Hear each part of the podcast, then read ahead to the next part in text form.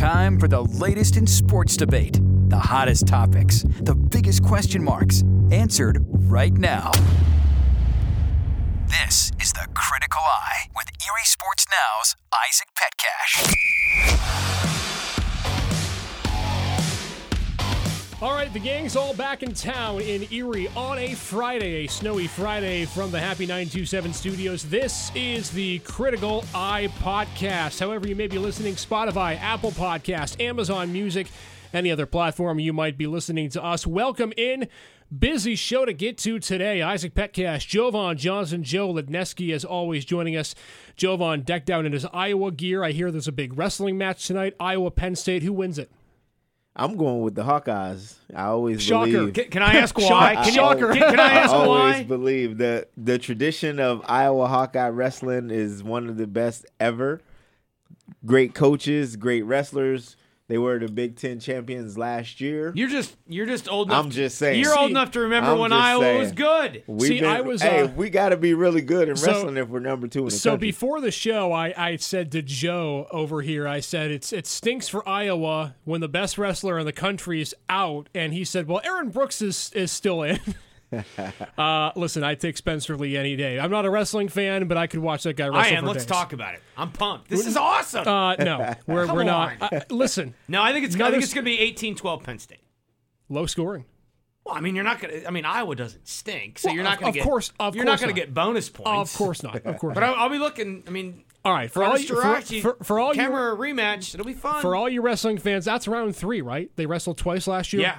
because uh, Kemerer, Kemerer got in the Big Ten, and then Starocci in the got NCAA the tournament. NCAA, yep. Should be fun. All right, round three. If you're a wrestling fan, comment who's going to win. Tell us below. All right, let's start with this, guys. Um, first show that we've had since the podcast started where none of the three regional teams are in, and yet still somehow. Are you guys going to go somewhere this weekend? And yes. what Jovan doesn't know yet is we're leaving for Kansas City tomorrow. I'm not going. No, Jovan and I just coming back from Kansas City on Tuesday morning. Buffalo falling to the Chiefs 42 36. If you've been living under a rock, a lot of stuff happened in the last two minutes. Watch the replay. Anyway, it stinks to me when the Pittsburgh Steelers are out of the playoffs, and yet I'm still banging my head on the table with everything that's going on. So here's the lowdown, and we'll start with this. Yesterday, Ben Roethlisberger officially announcing his retirement from the NFL, 18 seasons with the team. This was expected. There was no shock with this. It was done a couple of weeks afterwards. Uh, what I thought was really interesting, there was no formal press conference announced, which I think is going to kind of be along the lines of how Ben's going to lead his retirement life quiet, away from the public eye, not really interested in so much, um, so much limelight, if you will. Um, were you guys surprised by the way the retirement was announced and the fact that it, it wasn't very bombastic, if you will, kind of quiet? Yeah, I, w- I mean, Ben likes it, um, but I, I didn't. Ben doesn't have the personality to be in the booth, right? Like, No. you you look at Tiger. Tiger's never going to be in the booth. Like, you, we watched Phil during the match, and you're like, "Damn, dude, shut up!" Like, Phil is meant to be behind. I- don't think Brady's that guy. Um, I, I think it takes a special a special talent, and that's a lot of work too. I mean, it's not like Ben needs the money. Um, I think honestly, you know what? I think Ben's just going to be buying cop cars and playing golf. I don't. I don't think you'll really. You might periodically, you know, see him at a, a canine dog, you know, because I know. The, I, I mean, I'm being serious because you know the the police in Pittsburgh. That's his passion. That's always been his charity. You might see him when the uh, when they name a dog, but I don't. I don't envision him being. I think he's got his close circle, and I, I think that'll be that. Yeah, I think it was it was expected uh, for him to go out quietly. I wasn't expecting no rah rah speech from Ben. Ben is more of a football guy. He's not more of a, a people person. Um, you get to know that from being in the locker room with him. You can just tell how he interacts with certain guys. Um, and if you're not one of his guys, he doesn't really interact with you. So, you know, that's just Ben. That's the way he is. Um, life after football, I'm sure he'd live on a golf course and and drink a couple beers and enjoy his life with his family and his kids. Um, you know, but Ben is Ben, and you know I I can't see him doing anything other than that. You know, I think the best quote the best uh, Twitter post that I saw after the Pittsburgh Steelers released that uh, tribute video to him. Tom Brady retweets it and he quotes, you know, Ben was never a part of the TB12 method. He got rid of it for stick some ice on it, which basically means let's have a beer and, and watch the sunset during the offseason. But listen, six Pro Bowls, two Super Bowls, 6.670 winning percentage. Going to be hard to replace for the Pittsburgh Steelers. And on that note, announced today by Art Rooney that Kevin Colbert will be stepping down as the general manager of the Pittsburgh Steelers after the NFL draft. You know, guys, there's a story behind every story. And I want to believe that this was the end of the reunion, right? Kevin Colbert with Ben Roethlisberger. They had so many years together, so much success. The Mike Tomlin train had so much success, and Kevin's going to step down as a new era is ushered in. But there's a part of me that wants to believe that that's not true. And when you look at the makeup of this team, and, and now the season being over, and you think to yourself, where does this team stand? Well, they're going to have a draft pick in the 20s. They need to find a quarterback, and the market ain't great for them, and the drafting class isn't great for them either. Keith Butler is stepping down. Yet we found out earlier this week that even with Dick LeBeau in Pittsburgh, Mike Tomlin took over defensive play calling duties when LeBeau was still there. I sense friction. I sense that there is some tenseness between Colbert and the Steelers as a whole. Not saying it's gigantic, not saying it would be enough for him to step away. But you can't tell me that this is based off of Ben's retirement or based off of Colbert's age that he's stepping down. To me, there's something else. And I wonder if Colbert sees the writing on the wall and he's getting out when the getting's good and saying, you know what? I don't like the direction of this team. Him leaving like this scares me. What I- say you guys? I think I think you're overthinking it. I, I think that the fact that he's staying through the draft tells me it's Hunt, I believe is his name, uh, young dude or Omar Khan, and I, I think that Colbert's just going to be there to, to hold his hand. Um, you know, you got the impression, and again, the, the Steeler way, as BS as it is, you know, they've not yet announced that Austin's going to be the DC, but it feels like he's going to be there. It feels like that's why he came.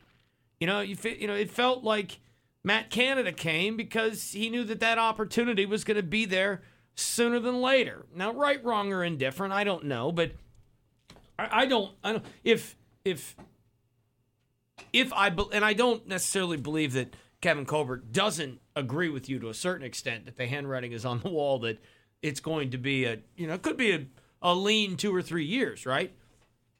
But why stay through the draft?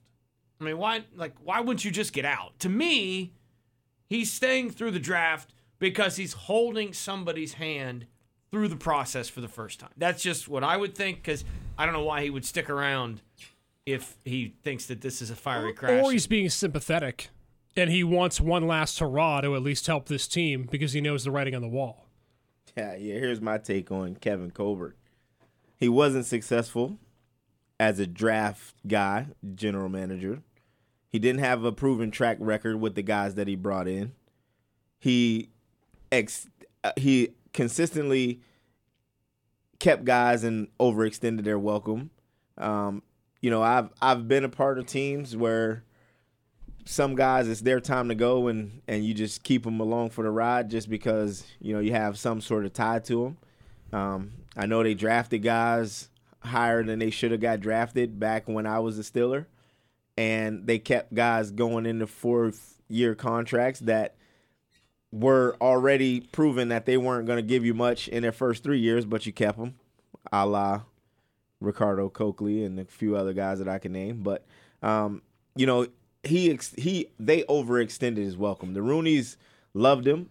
You know, they loved him, and Tomlin. North Catholic High, baby. They all Tom- roll together. Tomlin did an outstanding job with the team, but I think Colbert should have been gone a long time ago. And it's just like you guys said, the writing's on the wall. He knows going forward that the pressure's going to be on him because now that Ben's gone, the quarterback position and their ability to draft the quarterback that can get it done is going to be a big part of what they do going forward. So He's been it'll with be the it'll be Steelers 21 years, regardless of how good or bad. At his age, who wants to be part of a rebuild? You know, he can he can hang it up and, and go talk into a microphone, and he won't make the same money, but he won't have to work nearly as hard either. Let me throw this out there. Two weeks ago, I put a conspiracy theory out there that didn't end up being true. I said, What if Juju Smith Schuster was on long term IR on purpose so that he can come back for the playoffs? Didn't really make a factor, but, but I think this might be slightly more sensible.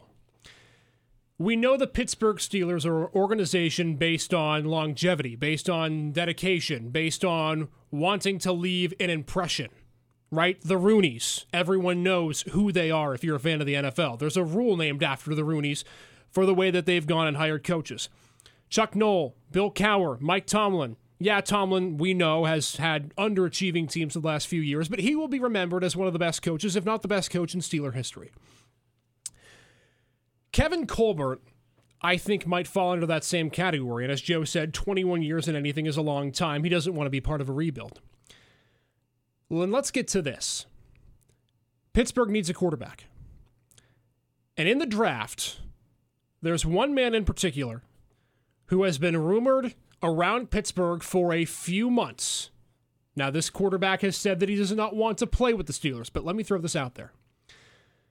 If Kevin Colbert could get the quarterback right before he leaves after the draft, 20 years from now, we'll be talking about him and how he saved the team from chaos by getting the quarterback right. What if staying through the draft means he thinks there is a guy out there that is going to make a difference on this team? What if he's looking at Kenny Pickett and saying, man, I want this guy in the first round. I think he could save the team, and I think I could be given credit years down the road for picking the quarterback to su- succeed Ben Roethlisberger. Is that possible? Is, is that maybe why? Because that to me seems like a logical reason why he would stay through the draft. And and listen, if if if it's if Kenny Pickett, whoever's a bust, no matter, Colbert's retired. But if he's successful, oh boy, Kevin gains much more credibility. I don't think because I don't think they're a quarterback away. I, I mean, I don't. I think they are. But you don't think. well, I mean, but I does think, I think- Pittsburgh think? I think they don't think that either. I mean, Are you sure? I can tell you this right now. I, I don't know. if Jovan's boy Tyler Linderbaum is there, he's absolutely going to be a Steeler. There's no way they're not taking him. The other one, and I don't know. I mean, again, he's such a baby, and we just got to. The other one's Jordan Davis from Georgia. Now, I don't know if he's a three down nose three technique because you know they run the three four. I mean, you gotta you gotta be able to generate a bit of a pass rush in that front. But I mean, think about the way they got bullied at the point of attack on both sides of the ball, Jovan. And I don't care how big of a Steeler fan you are. Be, I mean, you have to be honest with yourself and realize that they are more than a quarterback away. Now, what about Nakobe Dean from Georgia? I mean, obviously the Devin the Devin Bush experiment failed miserably. So if there's a three down middle linebacker that they can get at 20, I think they take it. I don't I don't believe because th- this is my belief, and this is why I defended the Najee Harris pick last year. And you can argue with me if you want. You'll be wrong, but you can argue with me. When you're picking at 20, you cannot pick for need. You have to take the best player available. Because why? Because at 20, let's be honest, you know how crazy this is? Maybe the fifth quarterback available is going to be there that's probably not even in the top 120 on anybody's draft board, and you're taking him 100 picks ahead of where he would have been slotted? And the fifth quarterback in the draft, in all likelihood, is not going to start. Again, if they were a quarterback away, I would be like, move up, fire some bullets. They got a lot of itches to scratch, and I don't, I don't, I don't see. I could be wrong, but I don't see him taking quarterback. Yeah, that that's a good point. You know, I don't I don't know if at 20 you take a quarterback. Typically in the draft, like you up to your point, the top 4, maybe 5 quarterbacks are already gone at 20. If they're not, they're probably not a guy that's going to lead your franchise for a long time. I mean, unless, you know, you can find a guy like Ben Roethlisberger at 20, but that's not realistic. Ben got drafted number 10.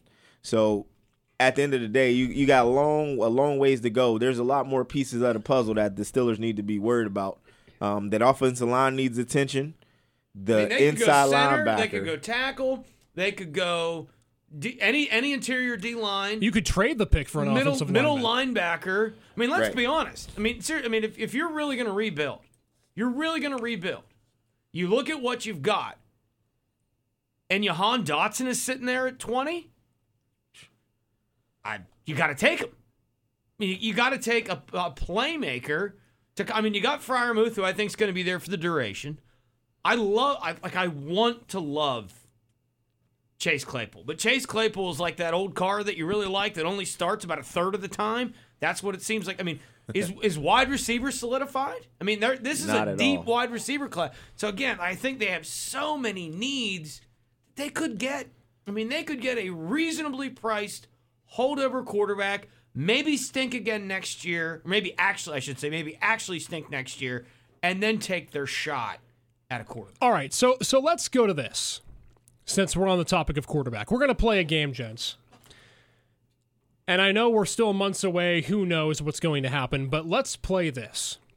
Who is going to be the Steeler quarterback next year? I want you guys to give me two QBs. Who you think should be the quarterback and who you think will be the quarterback. So we're going to play the game. Who is next? Jovan, start with you. Who should be the quarterback? Who will be the quarterback under who, center who right I think should be the quarterback for the Pittsburgh Steelers next year. I'm gonna go with Jimmy Garoppolo. I just think he fits the Steeler mold, and I think with them drafting Trey Lance in the first round, they're ready to move on. And I think he's been proven that he can win games. You know, he he might not do it the fancy way, but he wins. And I think the Steelers need a guy like that uh, to to supersede Ben Roethlisberger, who I think will be the quarterback of the Pittsburgh Steelers next year. Is Mason Rudolph? Don't say that. because they for whatever reason they love him. They they've been you know he got outplayed in the preseason by Dwayne Haskins, but he was still the number two, and they never gave Haskins the opportunity. Why do you think they love Mason? They drafted him. They think he has a big arm. They think he has tremendous potential. But he's only a third round quarterback. I mean, Jordan Love got drafted 21st. The Packers traded up to get him. Jordan Love, I don't think is is Kevin was Colbert worthy. is on the record as saying that Mason Rudolph was the number one quarterback on his board. Yeah, that was a problem. That was a He's mistake. been on the record of saying that. You see what I mean? There we go. Back to Colbert and how his draft picks were supposed to be these great players and they never amounted to the things that he talked about. But I think Mason Rudolph will be the quarterback of the Pittsburgh Steelers next year. I don't think they're going to go out and get a quarterback in the draft. They'll probably draft a guy late, somebody to just come in and just try to compete. But, you know, I don't think they're going to pay the money for a, a new guy to come put him under center. All right, Joe. Who should? Who will? Well, he took one of my answers because I think there was two answers. The other one's Derek Carr. Um, but it's Garoppolo and Carr are going to depend on the price, okay? Because again, it goes back to my point that they're not. I don't think they're a quarterback away. So if if it doesn't make financial sense, if it doesn't make uh, you know draft sense in terms of what the ask would be, I think they do go with Mason Rudolph. And you know what? If you're gonna if you're gonna do anything, you might as well go all in. So if you're gonna be really good, be really good. But if you're gonna be bad, you might as well be really bad. Like there's no there's no difference in in the grand scheme of things between nine and or I guess it's now ten and seven and, and seven and ten. I mean, you're in that lump in the middle where you're not you're not making any great headway in the draft. But boy, you know, you go you go four and thirteen, and all of a sudden you're having a different conversation. So I think it's going to depend on what the what the dollar amount is with either Garoppolo or Carr, and I don't think they can go wrong with either one. And then you know you got to look at yourself like, is that guy make us a playoff team? Can we win our division? And I'm not certain. I mean, I'll be honest with you. I don't know if the Lord Jesus Christ played quarterback for the Steelers if they're going to win that division. I mean, they've got some legitimate, legitimate questions that they got to fill. And, you know, it's all about bullets, as you know, Jovan. And is it worth emptying your holster to get a guy that may not make you any better in terms of where you're at now? Well, I here's I the don't know pro- if it does. Here's here's the question Pittsburgh has to answer. What type of team do you want to be? Do you want to be a Mike Tomlin defensive team that rushes the passer, that holds teams to 25 or under? Or do you want to get with the rest of the league, get with the program? And we've seen this league change so much over the course of the last few years. Take a look at the AFC. Who's at the end of the game? Kansas City and Cincinnati. Patrick Mahomes and Joe Burrow. Who was in beforehand? Josh Allen. Justin Herbert on the edge. Derek Carr in the postseason as well. It's an offensive league. We know that. So, who should be the quarterback for the Pittsburgh Steelers next season is Aaron Rodgers. I'm sorry. I, am sorry. N- n- n- hear, should hear be. me, He hear, hear me be. out. I, I'm not going to say he will He be. could be. He- but hear me out. but I doubt. I think this team still believes they can compete. And and looking at it from that perspective, you need a guy if you still want to be in a championship window. And I think Pittsburgh has talent at the wide receiving position. You need a guy who legitimately can get you to a title against other great offensive teams. I don't think I, I love Jimmy Garoppolo. I think he could be a great quarterback, but I don't know if Jimmy Garoppolo can outscore Patrick Mahomes, Well, let me- let me ask you a Justin. Herbert, Joe Burrow, I mean, I don't Lamar disagree. I Jackson. mean, like, I think Well, you should always let, be let me moving let me get to where I'm But going. does Let get to Aaron where I'm going. Rodgers look at that offensive line and be like, "Yeah, sign me up"? For that. Again, this is hypothetical. I'm saying should.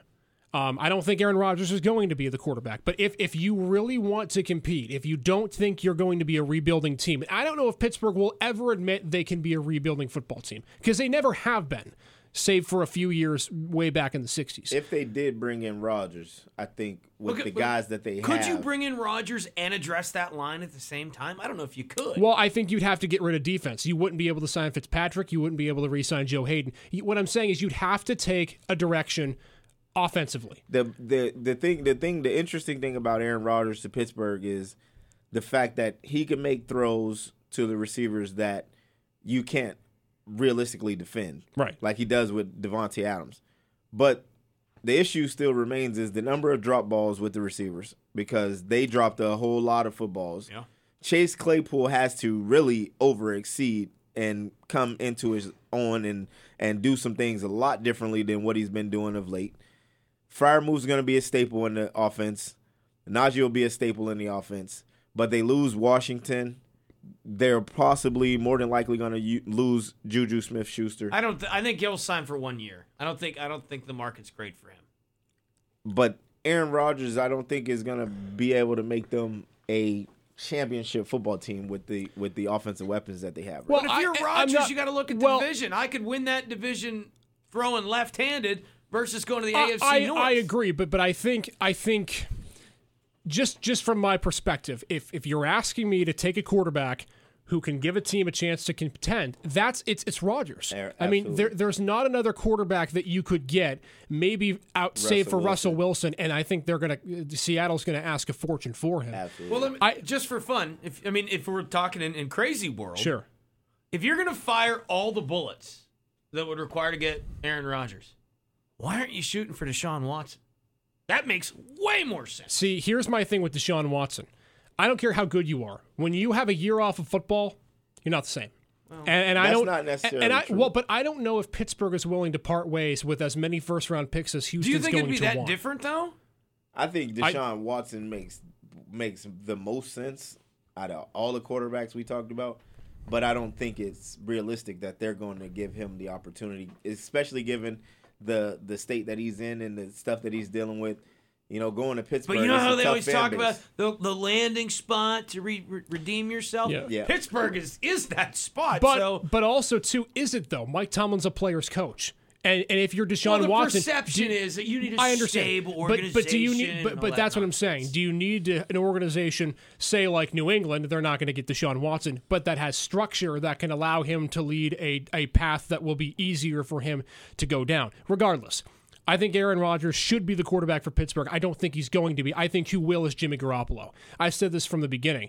I think he's the cheapest option and the best value. He's not going to win you football games, but he's also not going to lose you football games. And I think the issue with Ben Roethlisberger that we knew for the last year and a half, you didn't have confidence that he could play a full 60 minutes successfully. We saw that against Kansas City. We saw that earlier in the season in the Raiders game, the Bengals game. He was tired. He couldn't make the throws. So the reason I say Jimmy Garoppolo is I think Pittsburgh wants to earmark themselves as a defensive football team. As long as Mike Tomlin's the head coach, and Jovan, you know this, I don't know if Tomlin can get rid of that defensive mindset and calling the plays that he wants to own. So then you need a quarterback who can keep you in football games, and I think Garoppolo's that guy. I don't think it's going to be anything more than a third round pick from San Francisco. I don't think they're going to demand that much because even though they're in the NFC title game, I think what we've seen is that Jimmy Garoppolo is not the reason why San Francisco is there, right? Their front four has gotten to the quarterback, their secondary has played phenomenal, and Deebo Samuel just might be the biggest asset on any team anywhere on the planet. But to me, this is this is an opportunity for you to bring in somebody who can play stable, system, whatever you want. And he's not going to make the mistakes to lose you a football game. And I think that's what Pittsburgh is going to need. I think they're going to keep their defensive identity, and I think that's the guy who you're going to go with. I'd also be cool with Derek Carr. I think Derek Carr is a great option, and I would have picked him. But I don't know if the Raiders are willing, going to be willing to to part ways with him. I think they'll do anything they can to either get him re-signed or stay with the team. Um, so I would I would go with Jimmy Garoppolo. Um, but but you guys bring up some good points. I mean, there are there are plenty of quarterbacks left out there, um, and and it's just I don't necessarily know if this is if Pittsburgh considers this a make or break decision though. Um, we talked about how they like Mason Rudolph. We talked about how they you know they believe they're going to be able to draft a quarterback at some point in some fourth. I mean. How, how important of a decision is this for Pittsburgh? I mean, is, is this future defining or is this let's kick the stone down the road and wait until 2025. All I know is that the Eagles were so good on the offensive and defensive line. Nick Fool, Nick Foles, Nick Fools fools everyone into thinking that he's a good quarterback. So again, like I, I think it is, I think it is beyond. Again, Jordan Davis, Tyler Linderbaum. Could they go left tackle? I mean, they're, they're still going to need a center. I don't know if the best center in the in the draft's going to fall to 20. I mean, that's a position of need for just about everybody. Um, you know, you've got Najee Harris. And again, what I noticed, I think you did this on purpose when you're rattling off all the teams. I mean, Ryan Ryan Tannehill was one play away from not being eliminated. Speaking of what, your argument that Baker Mayfield should be more like Ryan Tannehill, that that kind of fizzled on itself last week. Now, well, you got to be able to. I mean, Derrick Henry. I mean, again, we shouldn't have thought that Derrick Henry was going to just come in and dominate the world. That was an unrealistic ex- expectation. But they were the one seed, and, and again, I think you have to ask yourself: you can be rebuilding and getting better, but if you're a Steeler fan, say what you want about the Tennessee Titans, but would you have traded your last three years for the Titans' last three years? Probably. I mean, do you want do you want postseason heartbreak or do you want we need a tie to be kept in the play? I mean, that's what I'm saying. I mean, the Titans have been really good, and again, I mean, what you're picking 20. Look at, I mean, look at Joe Burrow. Where, where was he drafted? Look, I mean, let's look at where all these quarterbacks that are still alive and, and the really good one. Where were they drafted? Like we get caught up in the oh Tom Brady. You can find a you know not really. I mean, for the most part you gotta you gotta stink to get your slinger. Well, and, and and, that's the thing, and, and that's why I bring up my point about Rodgers is this is an offensive league now. I mean, you have to score, as we've seen in the playoffs, including the Bills Chiefs game, which we'll get to in a little bit. You, you have to score 30 points if you want to win. If you want to get to the Super Bowl, you have to have that consistent offense. I mean, look at Tampa Bay. Fly through the regular season, all of a sudden, Chris Godwin injured, Antonio Brown leaves in a tizzy. They can't score points, even with Leonard Fournette back in. So I, I think if you're Pittsburgh, that's the dilemma, right? You're a defensive organization by heart, but you have to be able to score points. So, I mean, eh, eh, at what point do you start, if you're Mike Tomlin, Jovan, and think to yourself, maybe we need to change course? I mean, when was how, when has the team been most successful in the last 10 years? 15, 16, 17, 18. Who do they have on the roster? The Killer Bees. I don't think it's a coincidence. Well, Pouncey and DeCastro are part of that equation. They, they well. are. You have to have a good offensive line. That's but, back when Villan- Villanueva wasn't a human turnstile. He could actually block somebody coming off the edge. I mean, that, that's the other thing is that what makes the Chiefs so amazing is that here they are. That's five new guys up front and you know they literally not missed a beat. And the Steelers have been trying to plug and play because again, I don't know if anybody really anticipated that both Pouncey and DeCastro were going to bounce. I think I think they probably thought at least through Ben's career they would have one, if not both of them. So and again, we can bang on Kevin Colbert, but I don't think that I don't think that he saw that one coming. I mean, they literally were sort of left in the lurch with. I mean, you're talking. I don't know about Hall of Famer for DeCastro, but you know, you're talking All Pro caliber interior lineman that all of a sudden you got to plug and play and try to replace. Heck yeah. I don't. I mean, I don't know because to the point of of Mike Tomlin calling defenses, that one, I still got that thought in my head of wrapping my head around that being a true statement. Because when Dick LeBeau was there, I can assure you one thing for sure, two things for certain. Mike Tomlin didn't call a defense at all. We're talking about a Hall of Famer, one of the best coaches ever. That's what they said. I'm just, Mike assume, I am just Mike reading the reports that I I. assume Mike that I Tomlin- found. Roethlisberger was calling defenses. Mike Tomlin never called a defense while Dick LeBeau was in Pittsburgh.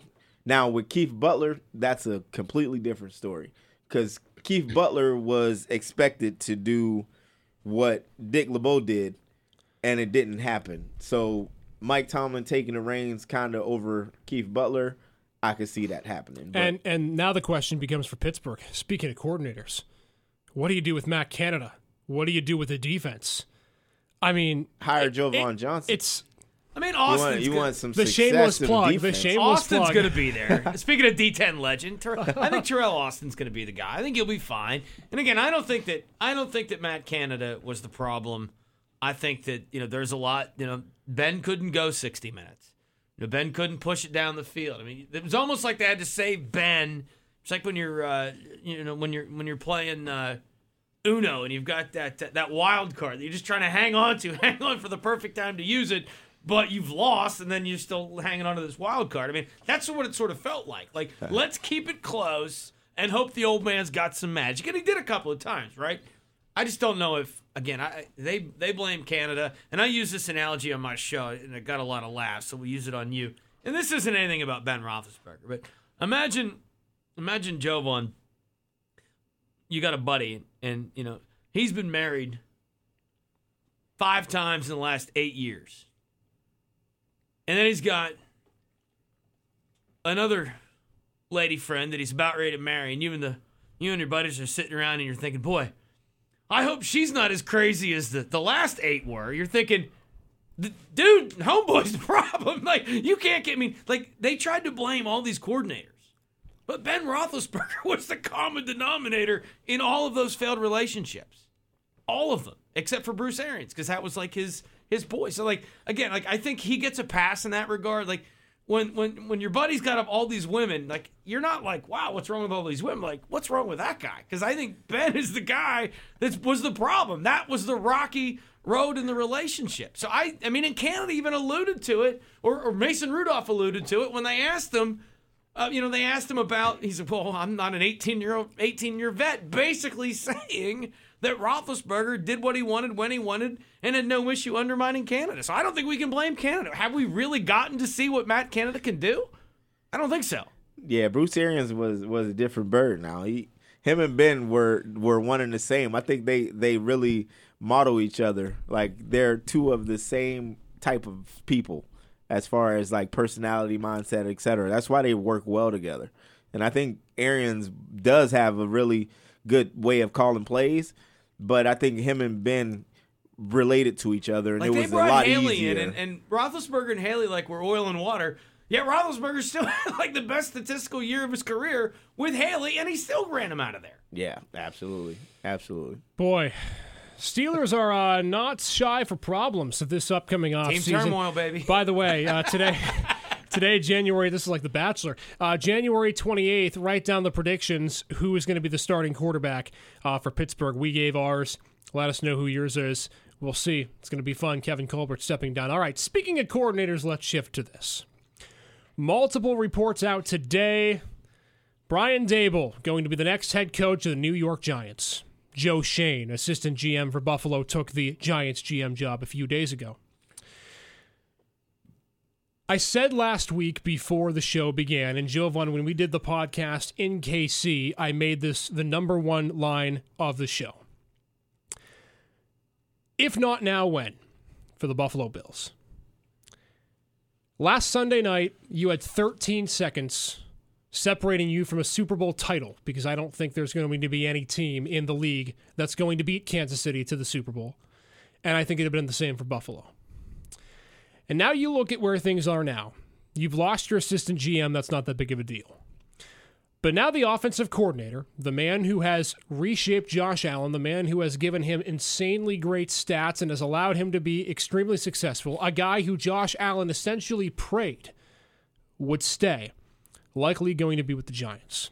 If not now, when? Great offensively talented receivers, gifted tight ends, Dawson Knox emerging maybe as the best tight end in the league, short of Travis Kelce, and the number one rated defense in football, who might also lose its defensive coordinator. If not now, when? With Brian Daboll leaving, guys, um, potentially for the Giants, and Leslie Frazier, we don't know. Did the Buffalo Bills just miss out on their chance to beat KC or get to the Super Bowl? Can they do it again? Because this this worries me with Brian Daboll gone. Now I don't know how good Josh Allen is without him. I think he's still a superstar quarterback, but some of that success has to go to the OC. Um, and now I'm concerned. Where do you guys stand with Buffalo now that they could lose at least one, if not both, their coordinators? See, when you guys are out there big time in it at the stadium, you don't get to watch what they put on the old telly in the pregame. Josh Allen addressed it. He already made his claim as to who he wants the offense coordinator to be. And I'll be honest with you, I had no idea Ken Dorsey was the Bills quarterbacks coach. He is. Last week in the pregame, he basically put the flag in the ground that that's who he wanted to be the new OC. So I think the question really is, and we just sort of got done banging on Ben Roethlisberger for doing this, but who's really calling the shots in Buffalo? Is it going to be Josh Allen, your franchise quarterback, who's already publicly said he wanted his quarterback coach, Ken Dorsey, to get a crack at it? Or is it going to be McDermott and the Bills that override it? Now, if I was if I were the Bills, because Ken Dorsey's a baby. I mean, he's he's younger than you are, isn't he, Jovan? No, he's he's just a tad bit older. Okay, I, But yeah, but I mean, he's he's young, right? He's young, But yeah. then again, you know, look at you know all these head coaches that are young. Maybe you bring in. Obviously, you're not bringing in Bill O'Brien, but somebody that has experience calling plays that can be an offensive quality control coach to sort of help teach, help learn Dorsey in, in the spot. But again, I thought it was very interesting, which I'm surprised it's not been done.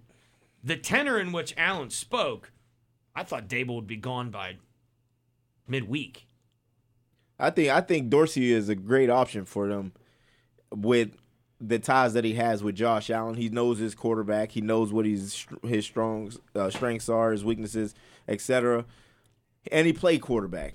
Most guys that play quarterback come from systems they've played in different systems. They know what work, they know what checks to make, etc. I think Dorsey would be a no-brainer. I think moving him up from quarterbacks coach to offensive coordinator kind of keeps that offense intact because he I don't see him wholesale changing the scheme and what they do, maybe incorporating some things that he feels would make them better, but I don't think he's going to change the entire offense and try to manipulate it to his style. Um, but I think that's why Josh Allen likes him. And I, you know, when you spend a lot of time with a coach, it's like if you're if your defensive coordinator is a DB coach, then more more than likely the leader on the defense that's a DB could be the type of guy that can replace him and you know lead the charge because they are cut from the same mold. I think Dorsey would be a heck of an option for Josh Allen and, the offense. So the question that I posed to Jovan on Monday morning was, "What's the difference between Buffalo and Kansas City?" And, and I think it's important to hit on this topic. You know, I, I vividly remember a few years ago. I, I, Joe, you might remember what day it was. I think it was 2018. Penn State and Ohio State, the game where the Buckeyes make a 13 point fourth quarter comeback, their second consecutive comeback of two scores or more in the Like fourth quarter. Saquon ran the opening kickback for a touchdown. Right, Gus and, Johnson. and, and then Sa- and then Saquon got the ball on fourth and seven. We we won't mention that, but James Franklin in his post game press conference said, "We are a great program, but we are not an elite program yet. And to beat the elite programs, you have to do elite things." I think right now what we're seeing is that Buffalo is a great program. They have great talent, amazing defense, but they're not elite yet. What was the difference in, in your mind? 13 seconds aside in that game that that that changed the mo- momentum and and changed the outcome because I just I just think we're at that point now where Buffalo is that great program, but they're not elite yet. I mean, is there anything that stuck out to you, Joe? Well, I mean, obviously, you know, and I, you know, Dane Jackson, that was an awful spot to put him in to try to go, which I thought, you know, Leslie Frazier should have been fired, not promoted for the some of the, you know, they're they're trying to play tackle to catch with you know safeties forty yards downfield, but that's either here or there. Obviously, they're down their lead corner. Um, you know that that's you know when everybody when everybody gets bumped up and you get down to, to three and four and they're they're trying to play two and three, it's you know you're going to get exposed. Um, you know, obviously, you know if you've got you know if you've got a middle linebacker who can really play coverage, that can give your your defense a lot of a lot of flexibility. I mean, they're good. I mean, again, it's not like it's not like they lost the Lions on Thanksgiving Day here. I mean, let's this is two years in a row they've gone toe to toe, and I mean they're close. They they're definitely they're definitely close. Um, I would I I think that that if they're going to upgrade, and and what's his name is hurt. I mean he'll be back the corner. So I mean maybe you upgrade it at middle linebacker because you, you got to figure that the Chiefs are going to stand in your way next year. I mean who can who do you have? Who can you acquire that can run around the middle of the field with Kelce? Great minds think alike. exactly what I said. Yep. The only the only difference between what Joe just said and and and what I said was the fact that they needed cornerback depth, interior linebacker play that can cover the middle of the field against Kelce, and a running back that can run downhill between the tackles. Only difference. And and it was evident on Sunday night. Um, I'll, I'll tell you what, and and I say this, I'm an unbiased reporter, but as a Steeler fan, if that was the AFC title game for the next ten years, sign me up.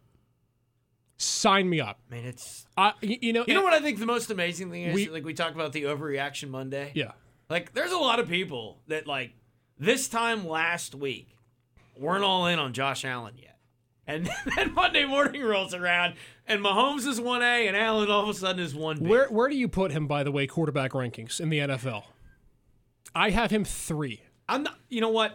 I like and I'm kind of an old soul. I mean, I he can he can play, but the problem is is that the way he plays now is not to the way he plays in 3 or 4 years. And if you have a franchise quarterback, you need him to be that guy. You know, McNabb, Roethlisberger, try to calm him down a little bit, stand in there. His accuracy's still not elite. I mean, I don't think anyone's going to argue. He's the most athletic quarterback when you take in size, speed. I mean, he. But again, if you want to win NFL games, you got to be able to make all the NFL throws. And I'm not hundred percent certain that he can do that quite yet. I mean, you know, I think Joe Burrow and, and Herbert are dudes that are, are just. I mean, has people sal. I mean, Allen is a load. But in year seven, this is year three, right? Or four? Four. Four. Okay, so three years from now, in year seven, I mean, you really want him coming out trucking corners? But but here's here's the thing. Um, and Jovan, I don't know if you can attest to this or not. As much as it might be safer for him to be a pocket passer, I think his accuracy, his talent improves outside the pocket. I think that's what we saw uh, in the game on Sunday. I mean, if, if you remember back to the first half, Jovan and I were talking about it. Uh, we we felt like Brian Daboll was handcuffing Allen a little bit. I mean, they were running, try to run downhill, try to throw the the inside short routes. I think they were trying the to play keep away, is what they were Well, trying to do. I don't disagree, and and I, my prediction came to fruition. They weren't going to run the ball if it wasn't successful early in the game. But you saw later when Allen gets outside the pocket, when he has time, when he's able to scramble and make plays, he's at his best. And I think we saw that with Patrick Mahomes. I mean, I, I don't think you have to make him a pocket passer. Um, but you're right, he can't take the hits, right? He can't barrel down on 15 yard runs and run into linebackers, right? Learn to slide. Um, and that's going to be key because uh, I'll tell you what, any Buffalo Bill fan out there who doesn't trust Josh he Allen, threw some dimes. uh, to, to quote Dawson Knox, you don't know football. That dude was tremendous. 12 incompletions, nine touchdowns in the postseason. You've got your franchise quarterback. Now build around him. Uh, that's all I can say. Build around him because he is going to be the landmark. He's the reason why you have a chance to beat Kansas City next year. You're All right. talking the top three quarterbacks, meaning minus the the guys that are his predecessors, the guys that are in the league right now. oh today T- today, yes. with Aaron Rodgers being number one. No, no, no. The best quarterback in the league is Patrick Mahomes, and and I would have and I would have said Rodgers at the end of the regular season. I have ne- that guy makes throws, man. No, That Mahomes, shouldn't be physically Mahomes possible. makes throws. I would I would say he'd be number And, and two. can, can I tell you He's why? not better Can, can I tell you Aaron why I think he's better than Aaron Rodgers? Why? Because How he, his how legs. how successful is Aaron Rodgers outside of the pocket? he doesn't need to get out the pocket. But but how but how successful is he when he gets on when he has to move But on why his would he? Why would he have to use his legs when he doesn't Did, need to? did you did you watch Saturday night's game I'm when the Niners it- got to him in the pocket? Well, yeah, but th- that wasn't the only reason. I'm sure why Aaron. Rodgers would be like, to, listen, would the- love to have Kelce and Tyreek Hill. Well, I mean- and, and right, the, That's but tough. the but the NFL nowadays is, has moved, right? It's now a mobile league, and I think compared In to a how the, the how the league is now, I think Mahomes is a better embodiment of how quarterbacks play now than Rodgers. I think Rodgers throws the best football out of anyone, but I mean Patrick Mahomes is just something else. By the He's way, the if you, best re- quarterback. if you really want to have some fun, I was just thinking about what you two were arguing. You know who the Bills should go after? Juju Smith Schuster.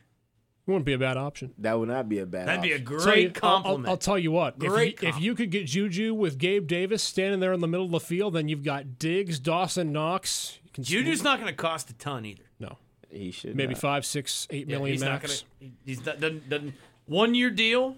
Uh, If the Bills and he didn't get beat up. Yeah. He had No, the if whole the year Bills off. had signed Juju Smith Schuster, that would be a significant upgrade. Can I make a quick comment too about Juju Smith Schuster? I didn't realize this.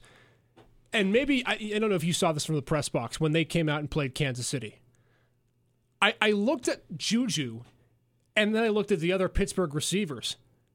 I said, Pittsburgh has had no size at receiver all year.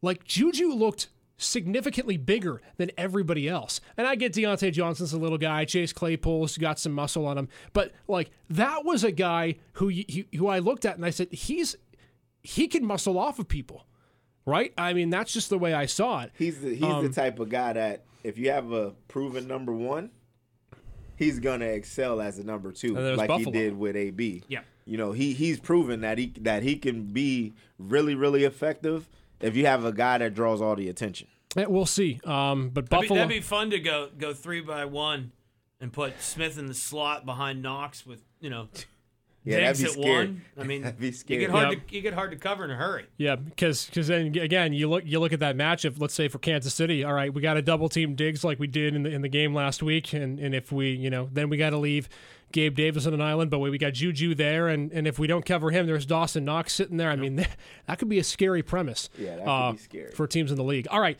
let's end the show with this. We have to talk about the games at hand this weekend. I want to predict them here. Let's start in the AFC. Bengals and Chiefs. I'll tell you what. Joe Burrow's making a compelling case for MVP. I know it's the regular season only, but my goodness, has he been tremendous. Who do you guys like in this game? I have a bad feeling about this. So remember the last week of the regular season when everything mattered and it was all awesome and it was great, right? Yeah. And then we had the big letdown the next week with Wild Card Weekend and everything was clunkers. And this past weekend, every game went down to the final possession to win. I think we're due for a clunker this weekend. I don't think. I mean, the the Bengals haven't scored enough points to beat the Chiefs since they routed the Steelers and Joe Mixon ran for ten thousand yards. Um, I like Joey Burrow. I think I think he could be the next legit dude for the next fifteen years. Oh boy, where do they? I mean, Ja'Marr Chase, obviously great player. Um, I like Tyler Boyd. You know, Tee Higgins. But they just, I don't think they have enough dudes. I don't think they have enough dudes to put up. I think, you know, we were talking about, you know, how, what do the Steelers need to do to, to get a playoff win with the Chiefs? I think it's the same deal. I think, I think the Bengals have to force a couple of turnovers, do something weird, because I don't, I don't see the Bengals, and I hope I'm wrong, but I don't see the Bengals having enough firepower to score 42, and I think that's what it's going to take to beat the Chiefs. I tell you what, in my heart, I have to say I'm not gonna bet my money against Patrick Mahomes, but in my gut, I got a weird feeling about this game. I think it's gonna be a shootout, and I think Ja'Marr Chase is to have a huge day. You think Gabriel Davis had a huge day? Well, guess what? These corners are in for a long one with Ja'Marr Chase, and then having Higgins and Boyd as the complementary number two guys that can get open. I think Joe Burrow's going to have a heck of a day, but I just don't know if if I can say for certain that they're going to pull it out. It's a big against stage Kansas and a City. big step up for Joe Burrow, Mixon too. has to have an outstanding day against Yeah. that defensive line um, in their front f- seven because their linebackers in, in KC are really good. Young guys that can really fly around and make plays. So if Joe Mixon has a great day, I think Kansas City ke- or uh, Cincinnati keeps it close. But if if Joe Mixon doesn't have a good day, I think Kansas City is going to steamroll him. Well, I think the key to this game is Cincinnati's already won the season. I mean, they're playing with house money. Who thought A, they'd be a playoff team, B, win the division, C, make it to the AFC championship game, and oh, by the way, they had to beat the number one seed on the road with Derrick Henry back. Uh, Kansas City, of course, we know their prowess. We know it's Super Bowl or bust for them this season, and I think Tampa Bay losing gives them a lot of confidence. But but I'll, I'll say this when you've already beaten a team earlier in the season, you have confidence that you can beat them again. Since he got them on a last second debacle um, at home, I think Arrowhead Stadium's a bit of a difference. I think it's close. I think it's high scoring. I think it's close. I'd say 38 35. Kansas City wins. But, um, man, if you're in the AFC North, we're talking about Pittsburgh, and you're looking at Cincinnati and what they've done this year, you're looking at Baltimore and realizing that the Ravens are getting healthy and they've got Lamar Jackson coming back and a competent backup. All Cleveland needs to do is find themselves a solid quarterback or make the defense slightly better. This AFC, man, it is loaded. It is loaded. And Justin Herbert didn't even make the playoffs. So uh, I think KC wins the game. How about the NFC title game? Uh, Saint uh, Saints, Niners, and Rams. Who do you like? Jovan. I like the Rams. I like the Rams for a lot of different reasons. I think bringing in Odell Beckham Jr. when they did was a, a great signing for them because he forces teams to have to play them straight up because you can't now focus on Cooper Kupp. And he's and I think Cam Akers is the X factor. With getting him back from injury, him and and uh, the other guy, the running back, Sony Michel. Sony Michel. Those two guys at running back, I think, provide a lot of different, um, different dangerous options to have. Um, but I think it's hard to beat a team three times, let alone twice in the season, but three times. And I just don't think that with Deebo Samuel limping all around the field after last game, I just don't think he's healthy enough. I think the Rams win. I think it'll be a close game, but I think the Rams will pull it out. Defensively, they're going to put Ramsey on Samuel wherever he line, whenever he lines up at receiver, kind of try to neutralize him. And I don't think the the 49ers have much more than that to make to make it through unless Kittle has an outstanding day. Joe? I think, I, again, I, I anticipate this is going to be a clunker. Um, I think I just, and I think we're going to be due for a great Super Bowl. Um, yeah, I, I I thought I was impressed with Matthew Stafford. I thought that he really took the step and made the Jets look like, or the Jets, uh, the Rams look like geniuses with, with what they with what they did. I wonder, you know, Cam Akers. I wonder if all those guys kind of are, you know, have have the have the nerves dusted off a little bit. And I, I think it I think it probably helps that it is the Niners. You know, familiarity breeds contempt. I think playing at the Super Bowl champs. And by the way, where's the Super Bowl at? SoFi? Get to sleep in your own Just bed. the spaceship. Yeah, I mean, you know, that's. I think again, I, I think the Rams are the, the team to beat. I, I don't. I hope I'm wrong, but I don't anticipate.